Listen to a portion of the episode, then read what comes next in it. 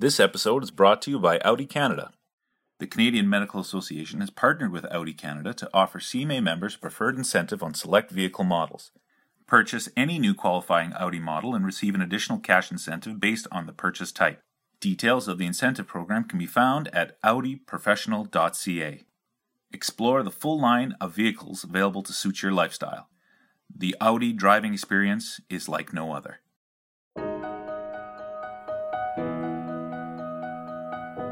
Usage of household cleaning products is ubiquitous in these modern times. We all own and use disinfectants to clean the environment we live in and work in, but we know very little about the long term effect of these cleaning products on our health. I'm Dr. Matthew Stanbrook, Deputy Editor for the Canadian Medical Association Journal. Today I am speaking with one of the authors of a very interesting research article published in CMAJ. Dr. Anita Kozyrskyj is a researcher and professor in the Department of Pediatrics at the University of Alberta in Edmonton. Her research focuses on factors that influence childhood disease and overweight, such as birth method, infant diet, and use of antibiotics. In this particular study, Dr. Kozyrskyj and her co authors looked at how household cleaning products influence the gut microbiota and risk of overweight in children. She's joining me today from Edmonton. Welcome. Thank you, Matthew. Microbiome research is an area of intense interest right now that's grown very rapidly, but many of our CMAJ readers and listeners may be unfamiliar with some of the unique language used in this field. So I want to start with some definitions, if we might.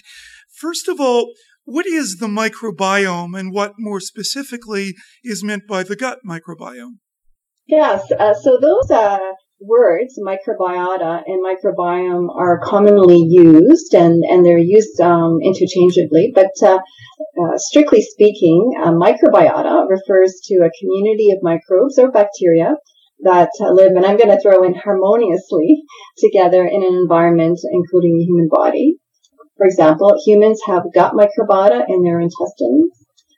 On the other hand, microbiome uh, is a term which refers to the composition of microbes or bacteria, as well as the genes that are a part of these microbes.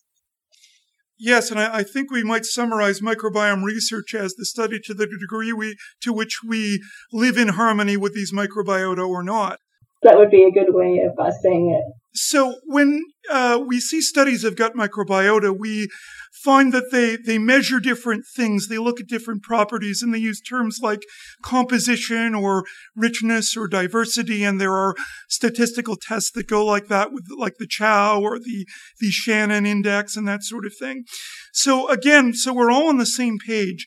Can you explain what these different properties of the microbiome that researchers look at are and their, their importance? Uh, sure. So many uh, papers do report these common measures of microbiota, and I'll, I'll tackle uh, the ones related uh, to diversity. There is the measure of Chao-1 species richness and Shannon diversity. They are measures of the biodiversity or the number of different bacteria present um, in a sample. In addition, many papers report on the abundance of groups of bacteria or specific bacterial species. And has the field advanced to the point where we sort of have human standards for what is optimal diversity, what is optimal richness or composition of the different types of microbiota in the gut, or are we still learning that? We're definitely still learning that, uh, especially when it comes to the infant. Infancy is a time where our gut microbiome is being developed.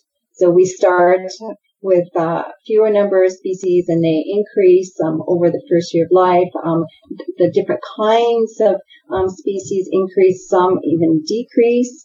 Uh, also, infants that are breastfed, uh, uh, common misconception is the idea that if they're breastfed, they would have higher diversity. In fact, breastfed infants have lower diversity when they're breastfed uh, a few months after birth. And your study is focusing, of course, on, on the microbiomes of infants, and you follow uh, outcomes through to early childhood in these children. Um, is it known how the gut microbiome evolves throughout life stages normally? Is there continued change in the microbiome as we progress to adulthood and to middle age and, and uh, more advanced ages? Yeah, so there's um, lots of change that, that happens uh, soon after birth. I would say up into one, and maybe even three years of age. Uh, in terms of the, initial microbes, we call them the pioneer microbes, um, which some continue, some some diminish, and, and lay the uh, uh, foundation or provide an environment which is conducive to the anaerobes uh, to increase them in their abundance. So I would say around uh, three years of age, uh, we have a bacterial composition that we can call our own. This is our, our footprint or our fingerprint, um, you could say, and it, it stays with us uh, for the remainder of our life. Not to say that um, as adults uh, there are exposures uh, that are that our gut microbiota is resilient and it's not impacted by exposures. In fact, it is. But many of these changes, for example, like a course of antibiotic, um, they cause a change while the antibiotic is being taken, and then um, after it is discontinued, uh, we resume our childhood pattern of gut microbiota, for example. And is there a lot of diversity among individuals in that signature we develop by age three? Is it is it as unique as a, as the fingerprint on your fingers, or is it not not as diverse as that? Hmm, I, I don't know very much about fingerprints. um, I would say that we each uh, possess a unique uh, gut microbiota, but there are common patterns. There are common microbes that are expected to be found um, in childhood and adulthood. And are there big changes uh, d- depending on geography or um, cultural factors such as diet, that sort of thing, above and beyond breastfeeding, which you've mentioned? Yeah, there there are uh, large changes in uh, depending on uh, where we live, and uh, this could be a function of the way we are born, uh, a function of the local microbial environment, um, all of those factors impact on on what we are exposed to initially as soon as um, we breathe our first breath. All right, so I think that's all very helpful context for your new study in CMAJ. So let's talk about that study. First of all, tell us what you hope to find out in this study.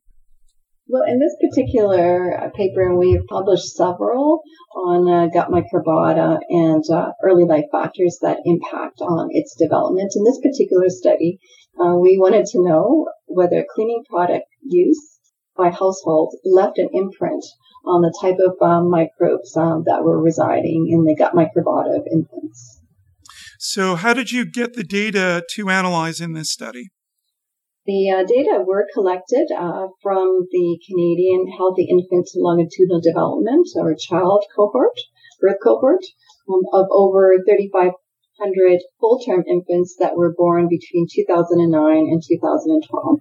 When infants were three or four months of age, uh, parents provided a sample of their poop.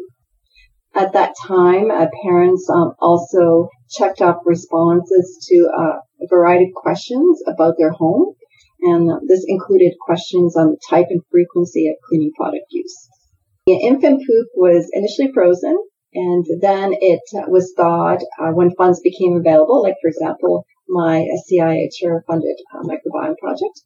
Uh, when these funds became available, the um, the samples were then, um, as I said, thawed, and DNA was extracted from them. And on the basis of uh, the sequence, the DNA sequence, uh, we were able to identify the composition, the different types of microbes present in these new in these uh, fecal samples. All right. I wonder if you could tell us a little bit more about the child cohort and the subsample that participated in, in this particular study. Is it a, a national sample? Is it population representative? Tell us a bit more about that. Sure. And uh, the, the childbirth cohort is a national study. Uh, it's uh, drawn from the general population, uh, meaning that the cohort is not high risk for, for anything. And in this particular instance, uh, we had a subsample of 750 infants uh, for whom we had obtained a poop sample and had um, profiled that poop sample on the basis of DNA extraction and sequence. This um, the DNA extraction and sequencing is um, a long process, and it took a number of years to profile even these 750 infants. Right. So you have a large number of infants drawn from this cohort. Um, and now we come to the results. So, first thing you describe is uh, your data on the usage of cleaning products in the home. Tell us what you found there. Mm-hmm. Yes, it's good to know uh, how how Canadians clean their homes, and uh, we found that um, 80% of uh, Canadian households use a disinfectant uh, cleaning product, and most likely, um, or most commonly, a multi-surface cleaner, and they use this at least once weekly. We we found that households uh, using or cleaning uh, with eco products, uh, they were less likely to clean with disinfectant. Also, there were some interesting relationships uh, between cleaning product use and characteristics um, of mothers. Uh, for example, we found that uh, eco products were most often used by moms who breastfed their infants um, or who had a higher level of education. And on the other hand, women whose infants were admitted to hospital after after birth, they were less likely to use eco products. Now, uh, you use the term eco products or eco friendly products. Again, just so we're all on the same page, how did you define, for the purposes of your study, what an eco friendly product was? This was um, on the basis of the uh, mater- uh, maternal or paternal uh, report um, reported use of the product. It was an open-ended um, question um, asking parents whether they had used an eco product. Many times, ingredients are not listed on um, eco products. And in um, terms of interpreting that, in terms of the scientific information we derive from your study, how homogeneous or heterogeneous uh, do you think eco-friendly products are as a as a consumer product category? Yes, we did not ask for brand name, and we did not um, ask uh, about the ingredients in the products. Uh, they are uh, various. They are quite uh, diverse um, in their ingredients, but uh, unfortunately, many of these products do not contain information on ingredients. All right. So let's get to the heart of uh, the, your study results, which is the relationship between household cleaning product use and changes in the gut microbiota, and then the association of that with overweight and obesity in young children. So there's a lot of information in, in your paper here, which is one of the particularly interesting things about it I found. So let's let's take it one step at a time. First of all, you found that not all types of cleaning products had an important effect on the microbiome, rather that deleterious effects were mainly associated with disinfectant products. Tell us a bit more about that. Uh, sure. The parent responses to cleaning products were then categorized um, according to type of cleaning product. And uh, disinfectants are those cleaning products that contain an antibacterial. And we found that frequent home use of disinfectants, um, as high as once daily, increased the chance of an infant having higher levels of a particular bacteria called Lachnospiraceae in their gut microbiota, um, and also increased the risk of these infants becoming overweight uh, at age three. Uh, these results suggest that uh, gut microbiota were the culprits and in um, the association between disinfectant use and um, becoming overweight. And so then we took the statistical analysis one step further by conducting a mediation test. Using this mediation method, we found that the higher levels of the Lachnospiraceae bacteria were indeed found to be responsible for the association between disinfectant use and child overweight. Right. The type of microorganism that comes out as really being important in your study is this group of organisms called Lachnospiraceae. Can you tell us a little bit more about these organisms, what they are and what they do, and how that might be related to obesity? Uh, sure. What we know about these uh, microbiota, and first I want to emphasize um, that they are a normal component of our gut microbiota. The issue is that their um, abundance was higher um, at this particular um, age of infants and, and, of those exposed to household disinfectants versus those that had not been. Um, so that Lachnospiraceae are a, a normal component of our gut microbiota, but in this instance, their levels were higher. We know from animals model studies that um, higher levels of Lachnospiraceae um, have been associated with higher body fat and insulin resistance. Interesting. So one component of your findings is you have disinfectant use. Uh, more of that leads to more Lachnospiraceae than usual in the gut microbiome, and then these kids are more likely to be overweight or obese. But then you looked at other cleaning products, in particular these eco-friendly products. What associations did you find with them? With the more frequent uh, use of an eco-friendly product, uh, we found uh, the um, opposite in, in terms of the outcome of overweight. In fact, the rates of childhood overweight at age three were lower. And we also found lower abundance or lower concentrations of the group of microbes called Enterobacteriaceae. So, as with the uh, disinfectant um, results, um, seeing that uh, the product was um, uh, associated, in this particular instance, the eco product was associated with both lower concentrations of the, the Enterobacteriaceae and lower rates of childhood overweight. One would think that the um, the changes, the lower Enterobacteriaceae, were, were somehow responsible.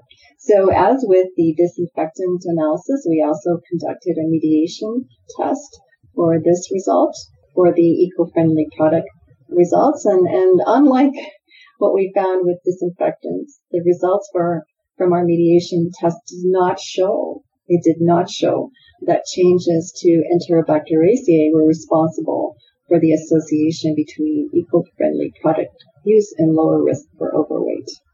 So what you're saying is you you looked at uh, households that were, had more use of eco-friendly products, and that was associated with uh, a lower incidence of these Enterobacteriaceae, which are uh, bacteria like E. coli that we tend to think of most when we think of what's in the gut, and and they were reduced in in eco-friendly product using households. But that didn't uh, explain changes in obesity in this analysis. So then if it wasn't uh, the change in the microbiome that accounted for the association of eco-friendly product use and decreased obesity, what do you think did? Well, I, I should uh, emphasize that um, our analysis were, were controlled or adjusted for other well-known factors um, that affect gut microbiota, such as birth method, um, infant feeding method, and, and antibiotic use. So those um, other factors uh, did not um, explain um, any of the results we obtained.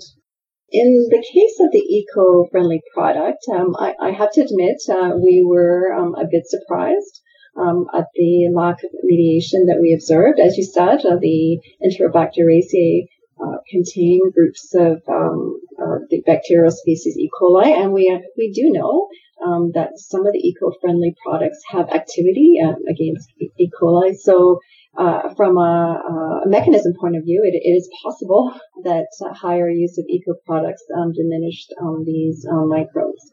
But um, our mediation test showed no, um, they were not in the pathway. We spoke a bit earlier about the, the heterogeneity of this class of products. Uh, I wonder whether perhaps that heterogeneity precluded your ability to find a mediating relationship. And if so, what advice would you have for researchers going forward to do further research in this area when they come to sort of nailing down what effect eco products might might have on the gut microbiome? Uh, what what should they do in terms of classifying that group of products? Definitely uh, better, more precise uh, classification um, would um, um, address uh, some of the, the, supposed inconsistency. But I was going to offer another explanation, and this is the um, explanation that we had also proposed in the paper. Um, and the, ex- the explanation went something like this. Uh, that um, we because we did a, a, secondary analysis and we wanted to know uh, you know what what were the the, the patterns that um, were associated with this um, reduced um, overweight with uh, eco product use. And so basically, we found that the um, the strong association between eco product use and reduced overweight were among those infants that had been delivered vaginally um, and that they had lower levels of Enterobacteriaceae at three uh, to four months of age. And in that combination suggests that this uh, may have a, a, prenatal origin. That is, those mothers um, who um, use eco-friendly products, um, they lead more healthy lifestyles. Um, they have better diets um, during pregnancy, um, and as a result, uh, the microbiota that the infant inherited was a more healthy microbiota with, uh, with lower amounts of Enterobacteriaceae at three to four months of age, and then lower rates of future overweight. Well, these are some pretty striking findings, I've, I've got to say, and I think this paper is going to be of interest not just to clinicians, but to the general public in Canada and elsewhere. Uh, who may be somewhat alarmed by the message of your paper and, and think, oh my gosh, you know, the, the way I've been cleaning my house is, has made my child overweight and I've done this to my children. Uh, I think as scientists, of course, we always have to be careful about uh, due diligence in presenting the results of research, and this being an epidemiologic study, is it possible that there are other reasons why this association might have been observed other than a direct causal uh, relationship between disinfectants and the microbiome?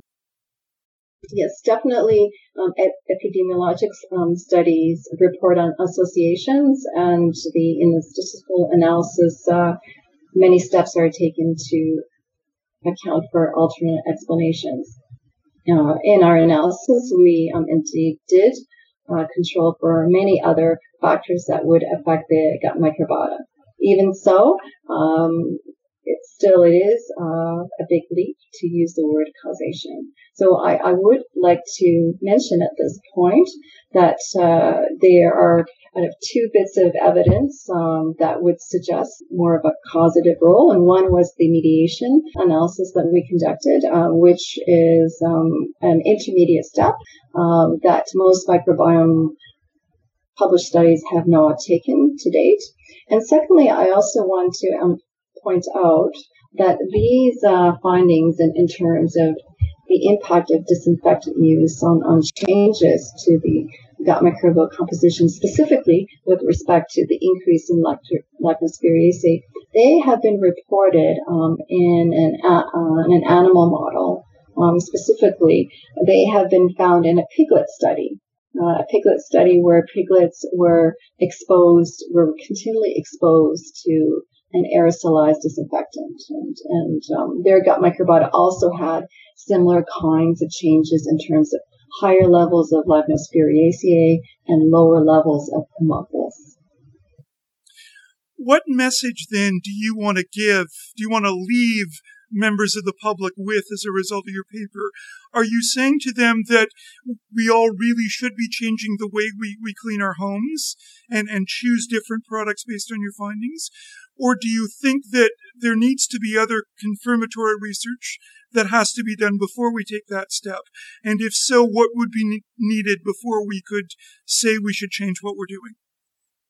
Definitely. Uh, this is a, um, because this is a first study, then con- confirmatory uh, research in, in, other cohorts is required. Uh, further animal model research is also required. But at this point, I would say that our findings suggest that um, households should not overuse disinfectants. And, and uh, I want to emphasize that our, our findings on the disinfectant use were at the higher end of use. So this is beyond weekly.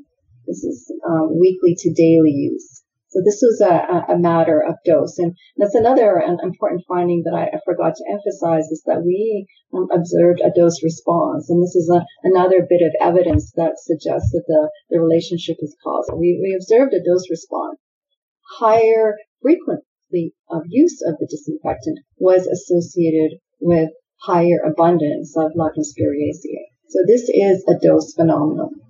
So after you first saw your data, did you go home and clean out your cupboards and change what you what you buy at the store? In terms of cleaning products? Yes. Um, I am not one of those heavy duty cleaners, anyways. uh, but but certainly, um, uh, it did um, open my mind uh, to the uh, possibility of using alternative products. And, and there, um, as you said, there are many eco products out there. Uh, some of the um, eco-friendly solutions to cleaning are involve using vinegar, for example, uh, a vinegar and water solution to clean surfaces. The clinical outcome you focused on in this study was obesity. Do you plan in future to look at the origin of other diseases uh, with data from this cohort? Yes, uh, definitely, and that is possible. So, first of all, we wanted to uh, we wanted to determine the long term um, impact of being overweight at age three. Uh, do, do these children continue to be overweight? Uh, do they go on to develop um, insulin resistance and, and other um, indicators of diabetes? And, and, this is possible because the child cohort um, is following children now, they're being um, assessed at age eight. Also, it is possible to study other outcomes, such as the development of um, asthma and allergic disease. And uh, we will also, uh, hopefully, be publishing a paper on the association between uh, use of cleaning products and development of asthma. Well, we'll certainly look forward to that. It's very exciting and uh, a very interesting and uh, I, I, must say a, a tremendous uh, amount of work that went into this paper. And uh, I want to congratulate you on that and thank you for sharing it with us and in our pages. Uh, thank you as well for your conversation with us today to help make sense of it. I thank you too uh, for giving me the opportunity to talk about this, uh, in my humble opinion, this very interesting research that was um, enabled uh, by the childbirth cohort study. And definitely, this is a team, uh, a team effort uh, from those um, research assistants and nurses and that recruit families and families that agree to participate um, in such a large study and agree to participate their time and information about their infants uh, for, as I mentioned, a period of eight years. And then, of course, then all of the, the researchers and um, individuals who obtain funding to um, allow for the microbial profiling of these samples. Um, and then finally, uh, to my uh, first um, author and, and master student, Mon Tun, um, and my, her teammates for proceeding with this analysis. Thank you. I've been speaking with Professor Anita Kozyrskyj, researcher and professor in the Department of Pediatrics at the University of Alberta in Edmonton. Along with her co-author, she published a research article on postnatal exposure to household disinfectants, infant gut microbiota, and subsequent risk of overweight in children. To read the article, visit cmaj.ca. If you've enjoyed listening to this podcast, we encourage you to subscribe to CMAJ Podcasts on Apple Podcasts or your favorite app. While you're there, you can browse and listen to our many past episodes, and you can leave us a rating. I'm Dr. Matthew Stanbrook, Deputy Editor for CMAJ. Thank you for listening.